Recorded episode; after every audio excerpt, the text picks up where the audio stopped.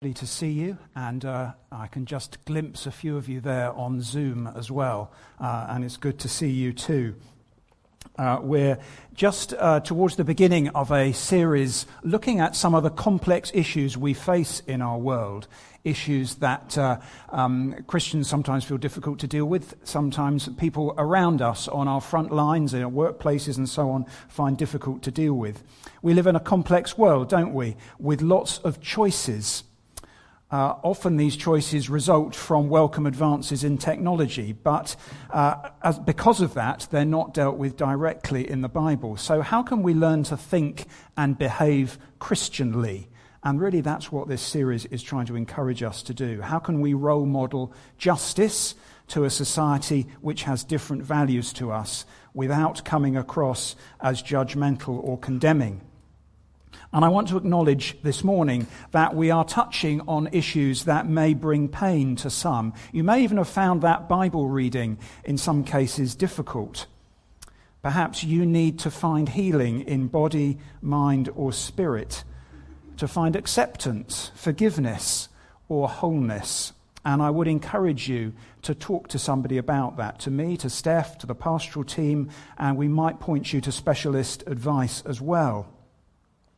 But that psalm that we've just heard, which I think uh, if we could have back on the screen again, uh, Ben, is an, I'm not going to give a detailed Bible study of it this morning, but it's an interesting psalm. Uh, on, uh, uh, uh, first sight, it seems rather disconnected.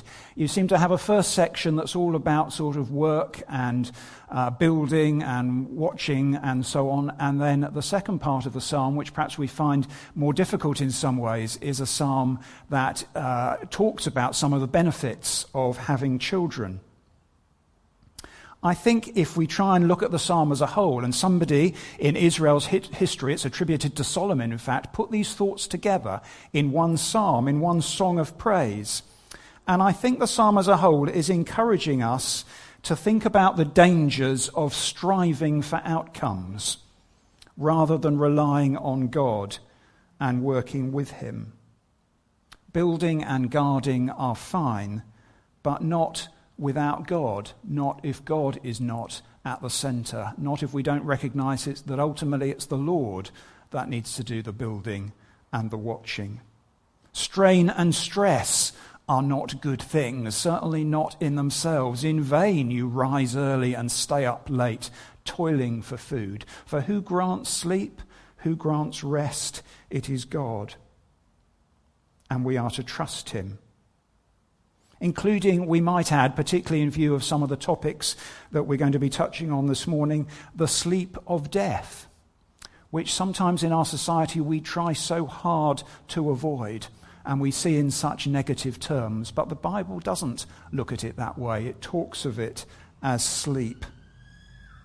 And children, seen as a blessing, as a gift, and childlessness, by implication, a sadness but not a curse. Something that's a path some people have to walk, but something they need encouragement for, and which we acknowledge and want to support them in.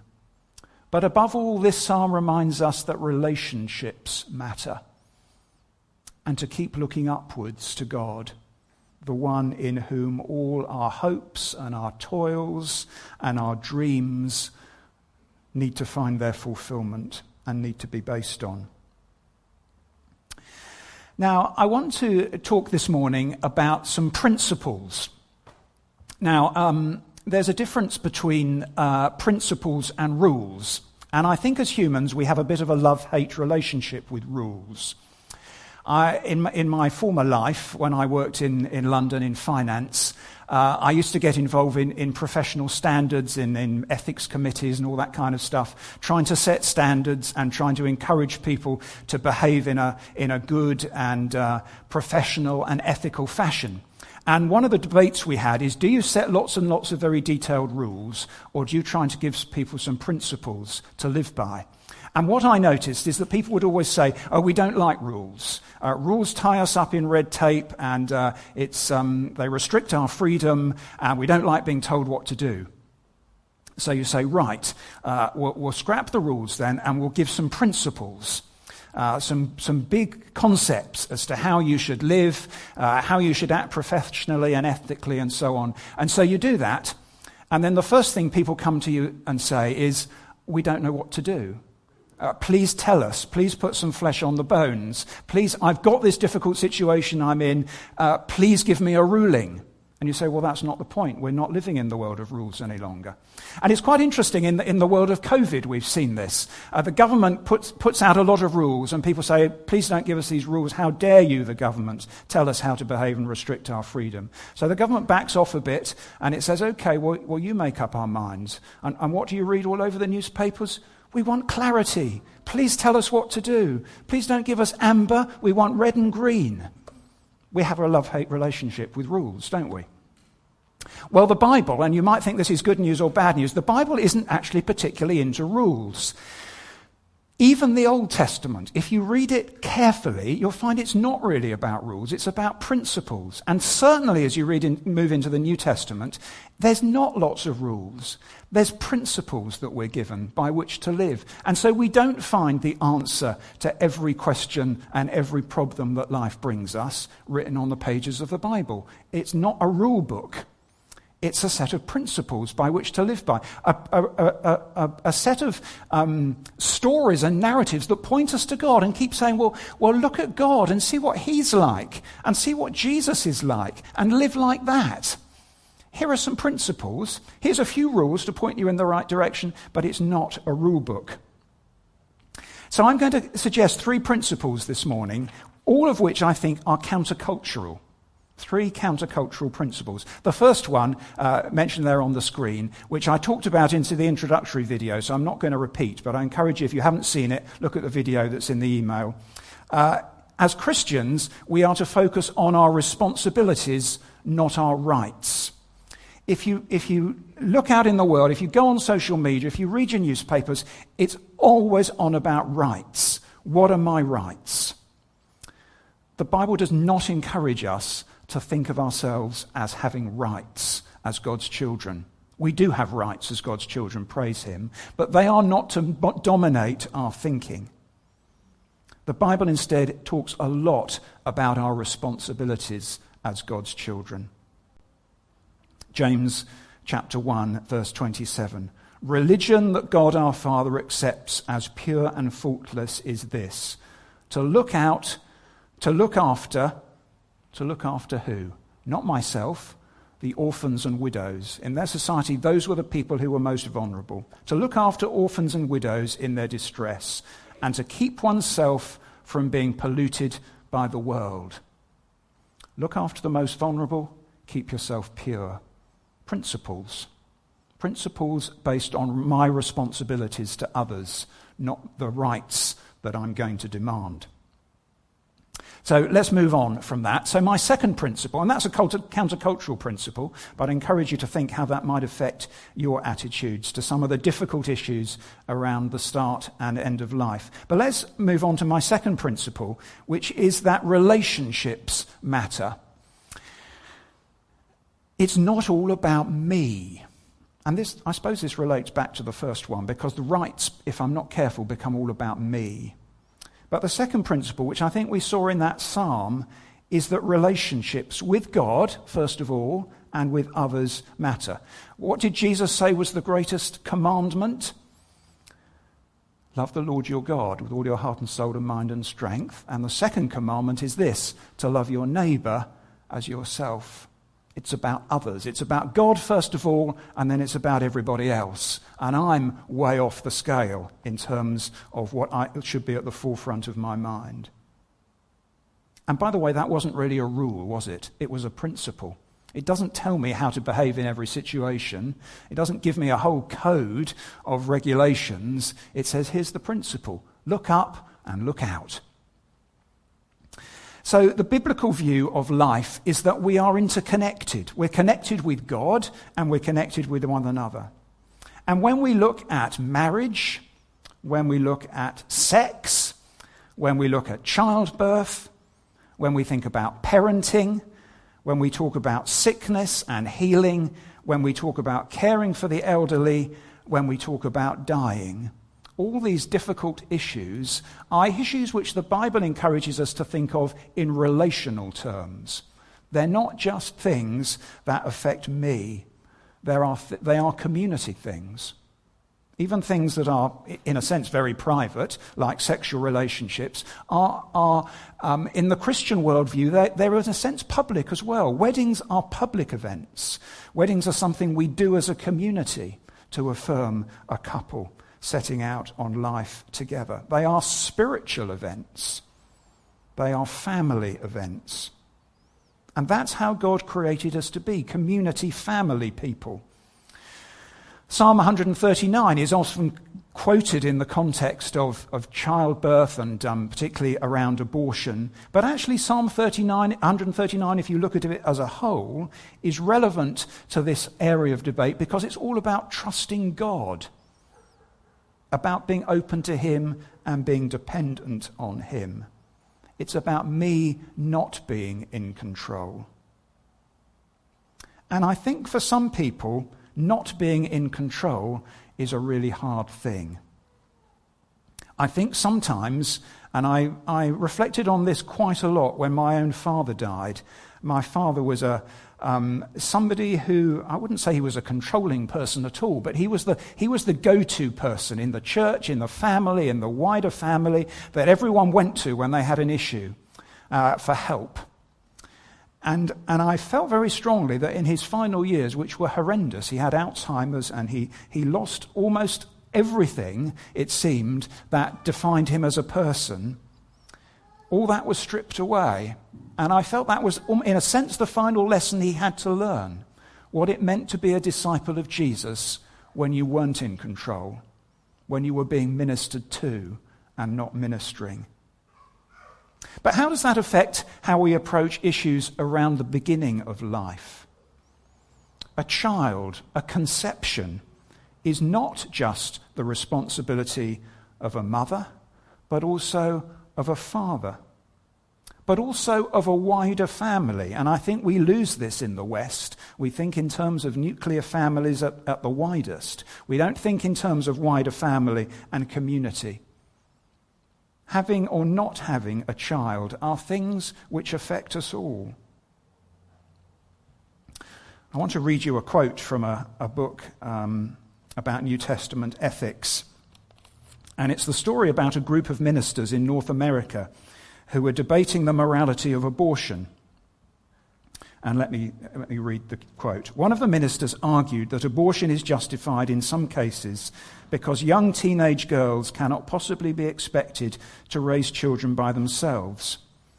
But a black minister, the pastor of a large African American congregation, takes the other side of the question. This is what he says We have young girls who have this happen to them. I have a 14 year old in my congregation who had a baby last month. We're going to baptize that child next Sunday, he added. Do you really think she's capable of raising a little baby? Another minister asked. Of course not, he replied. No 14 year old is capable of raising a baby. For that matter, not many 30 year olds are qualified. A baby is too difficult for any one person to raise by herself.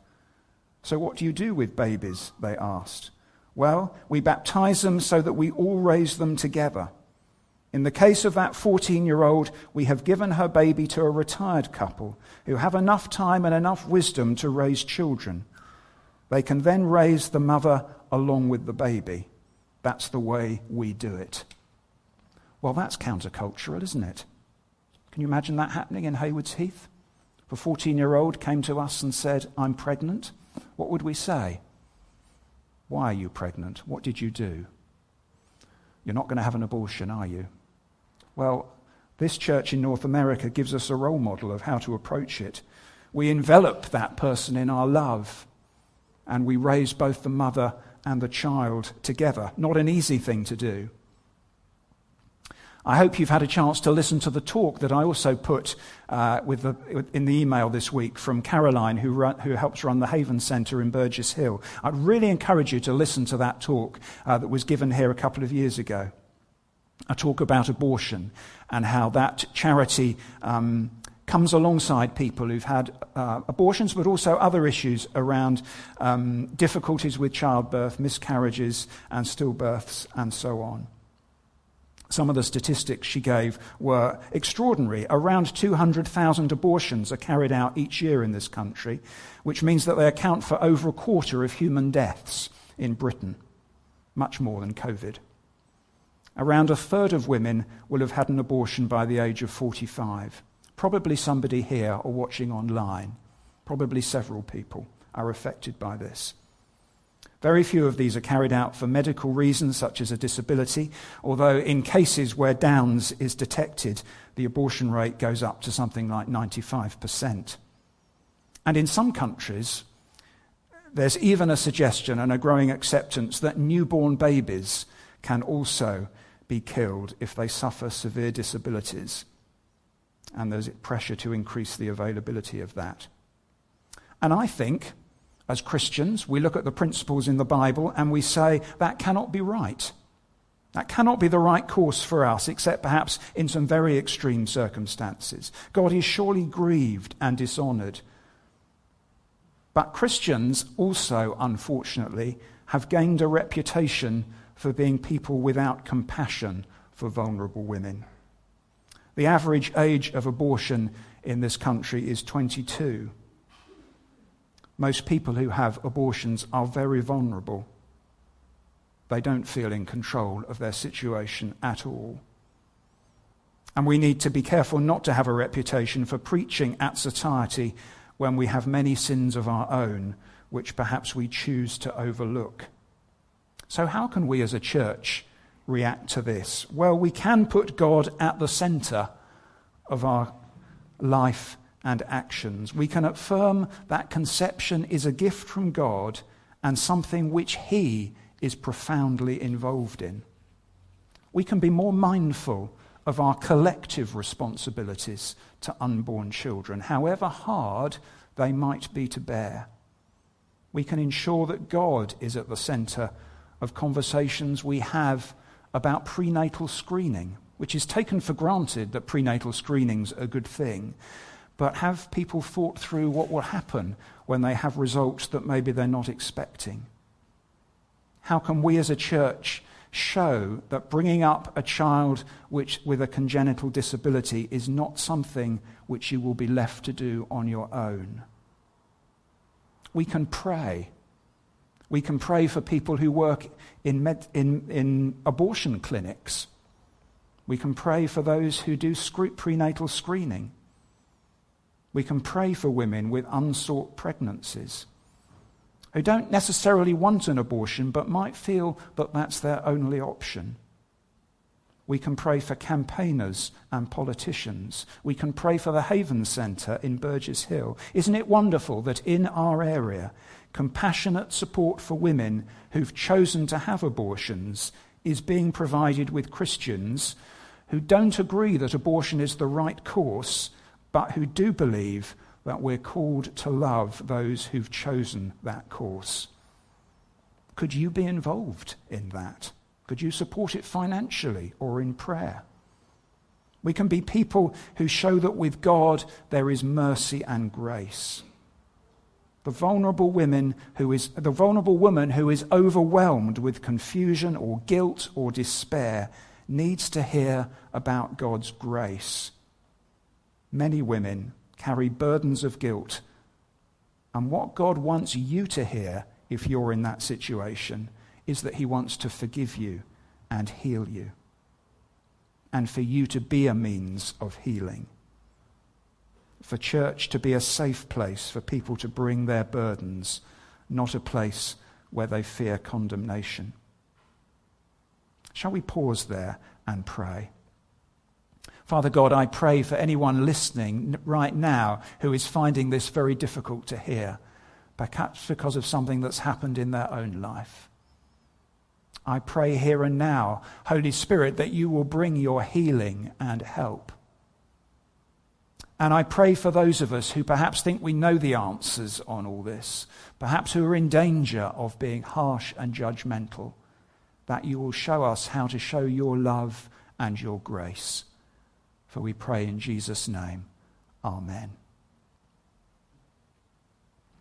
So, my second principle was around relationships. And then my third principle is around treating life as preparation for death. And this again is countercultural because our tendency in our age is to treat life as something that's, uh, well, be- definitely best not think about death because that's far too troubling. And certainly not think of life as preparing us for death. You see, human life actually is not inviolable, inviolable, inviolable, sorry, how do you say that? It's not something that is so sacrosanct that you, we have to protect it at every cost. It's a gift from God. I quoted Stanley Hauerwas in the, in the video I uh, sent out, and here's another quote from him. He tends to be a bit provocative, but listen to this Christians do not believe that life is sacred. Christians took their children with them to martyrdom rather than have them raised pagan. Christians believe there is much worth dying for. For we do not believe human life is an absolute good in and of itself. Christians know that Christianity is simply extended training in dying early. The Christian respect for life is first of all a statement not about life, but about God. Christians know that Christianity is simply extended training in dying early. That's what we're doing here, folks. We're on a training course, we're on a program. That means we're going to be ready when that day comes. We're not trying to avoid it at all costs. We're not avoiding the subject either, difficult though it is. We are called to fear neither life nor death, for perfect love casts out fear. Sacrificing your life happens when we think there is something worth dying for. That's what Christian martyrdom is. It's motivated by the glory of God. Taking your own life because there's nothing worth living for is suicide, which is motivated by my own inaccurate feelings about my self worth or perhaps a mental imbalance. We need to avoid judging people who end up in such a desperate situation while affirming that that cannot be the right solution. It does so much harm and causes so much pain to others, and it doesn't honor God. Suffering. The biblical view on suffering is at odds with our risk free culture. Suffering arises from the fall, and it's bad, and ultimately it will be defeated and we shouldn't go looking for it. But in this life, suffering is not to be avoided at all costs. It cannot be avoided. God works through suffering, and discipleship involves suffering, taking up our crosses daily. So, how does, this, how does all this affect our attitude to the end of life? What does dying well look like? What does dying well look like? Would you like it to be sudden? Would you like it to be pain free? Would you like it to be in your own home? Would you like to be in control? What's a Christian perspective on all this? I think one of the most important aspects of Jesus' own suffering and death was what we might call today the loss of autonomy. Uh, read Luke chapter 22 when you get home and see how Jesus was in a sense, he was in control because he was God, but he'd given over control, hadn't he? He'd handed himself over firstly to God and then physically to the human authorities.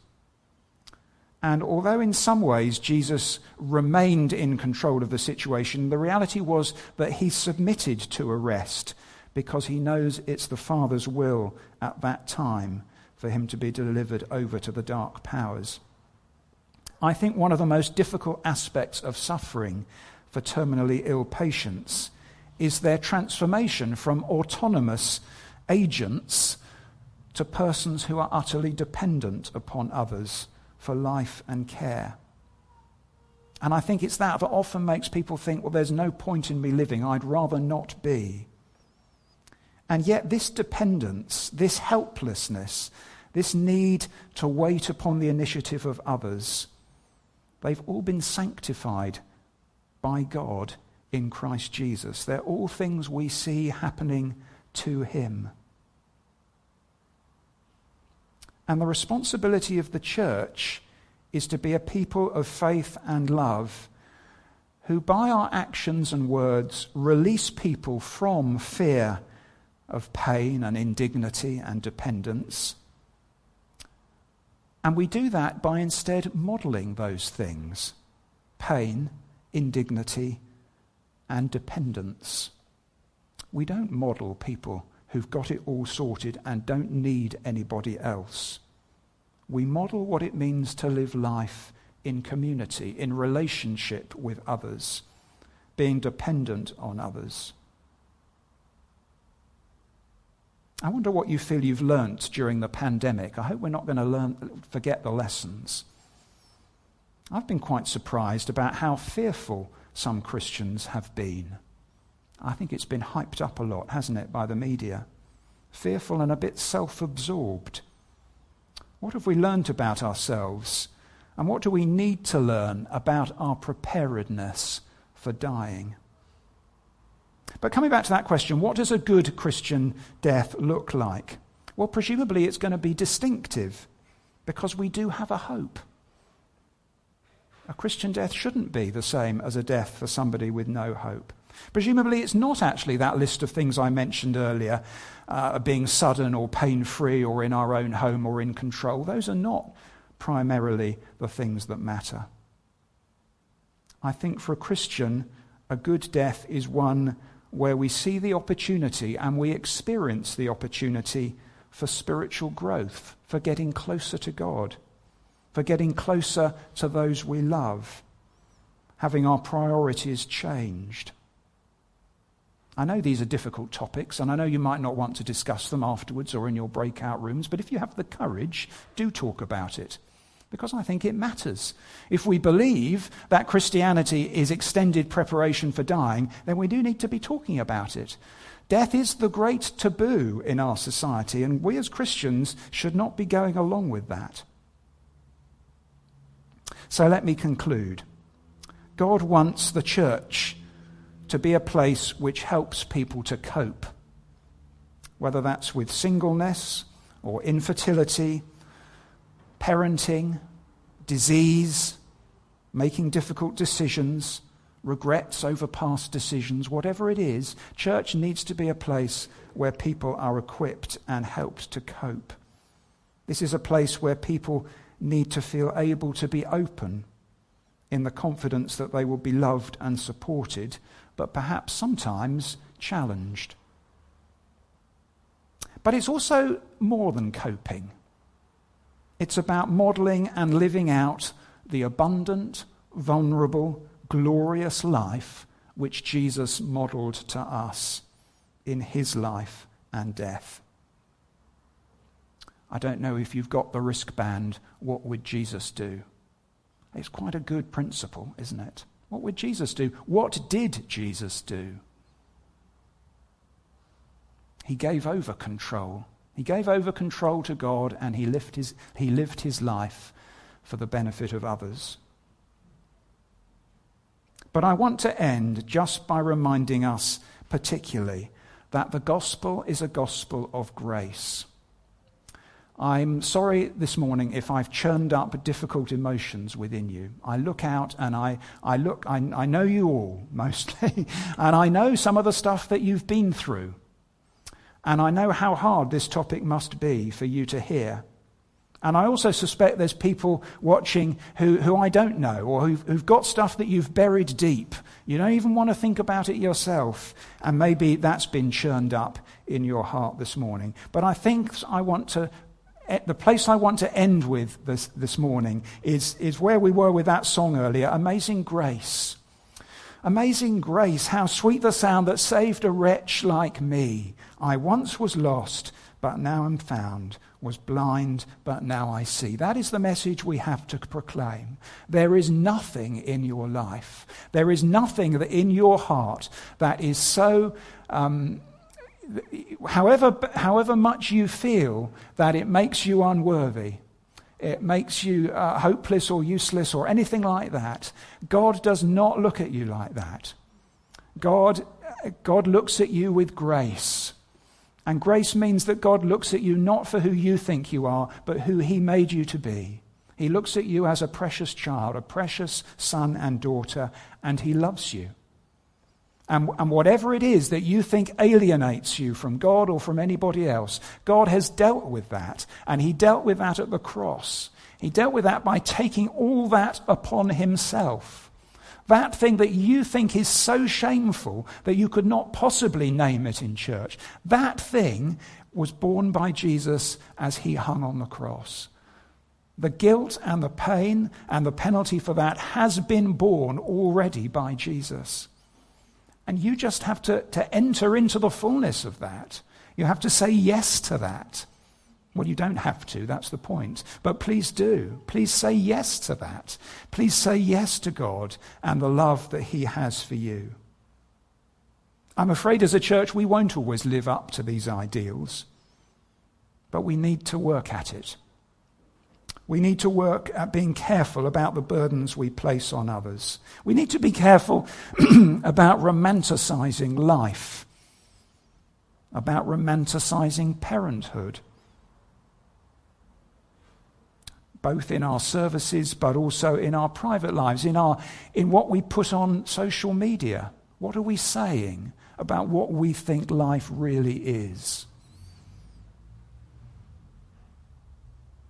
I'm going to pause. Uh, normally, in our service, we'd have an opportunity for prayer ministry. We can't do that in the, in the normal way. But I would encourage you this morning, if you're feeling emotional, Maybe you're feeling angry. Maybe you're thinking, I wish I'd never come here. I'd, this is stirred up stuff that I didn't want to think about. And that's okay. God can cope with anger. Uh, anger's better than just apathy. Maybe you're feeling angry. Maybe you're feeling upset. Maybe you're feeling guilty or sad. Please, please don't just bury that or rebury it. Allow God to minister to you. Talk to somebody. Talk to somebody here. Um, you know, you can go out in the garden or in the car park or somewhere, find a quiet spot, or give somebody a ring later or drop them a text and say, Can we talk? Feel free to contact me or Steph or one of the pastoral team or somebody you know who perhaps can talk to you and pray with you. Let's be quiet for a moment and let's bring to God what's on our hearts and what He might have been saying to us and perhaps challenging us about this morning. And then I'll lead us in a prayer.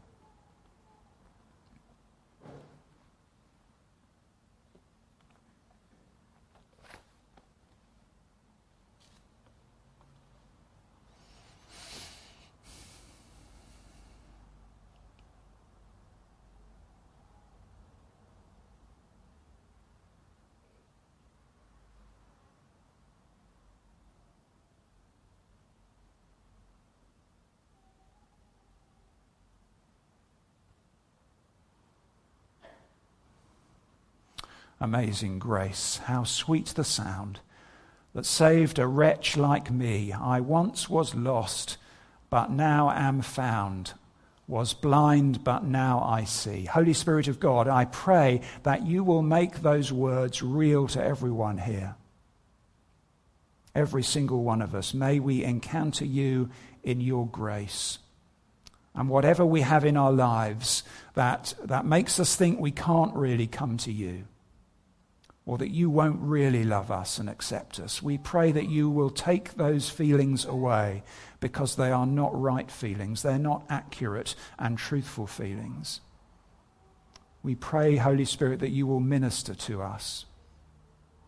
And we pray that you will help us as a church community to speak your words of truth, but also to speak your words of grace and to know how to live our lives this week and every week Christianly.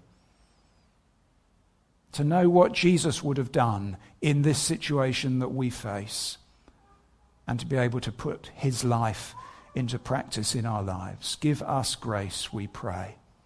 In Jesus' name, Amen. Our final song Everyone needs compassion. Everyone needs compassion. Let's sing together. Well, you're not allowed to sing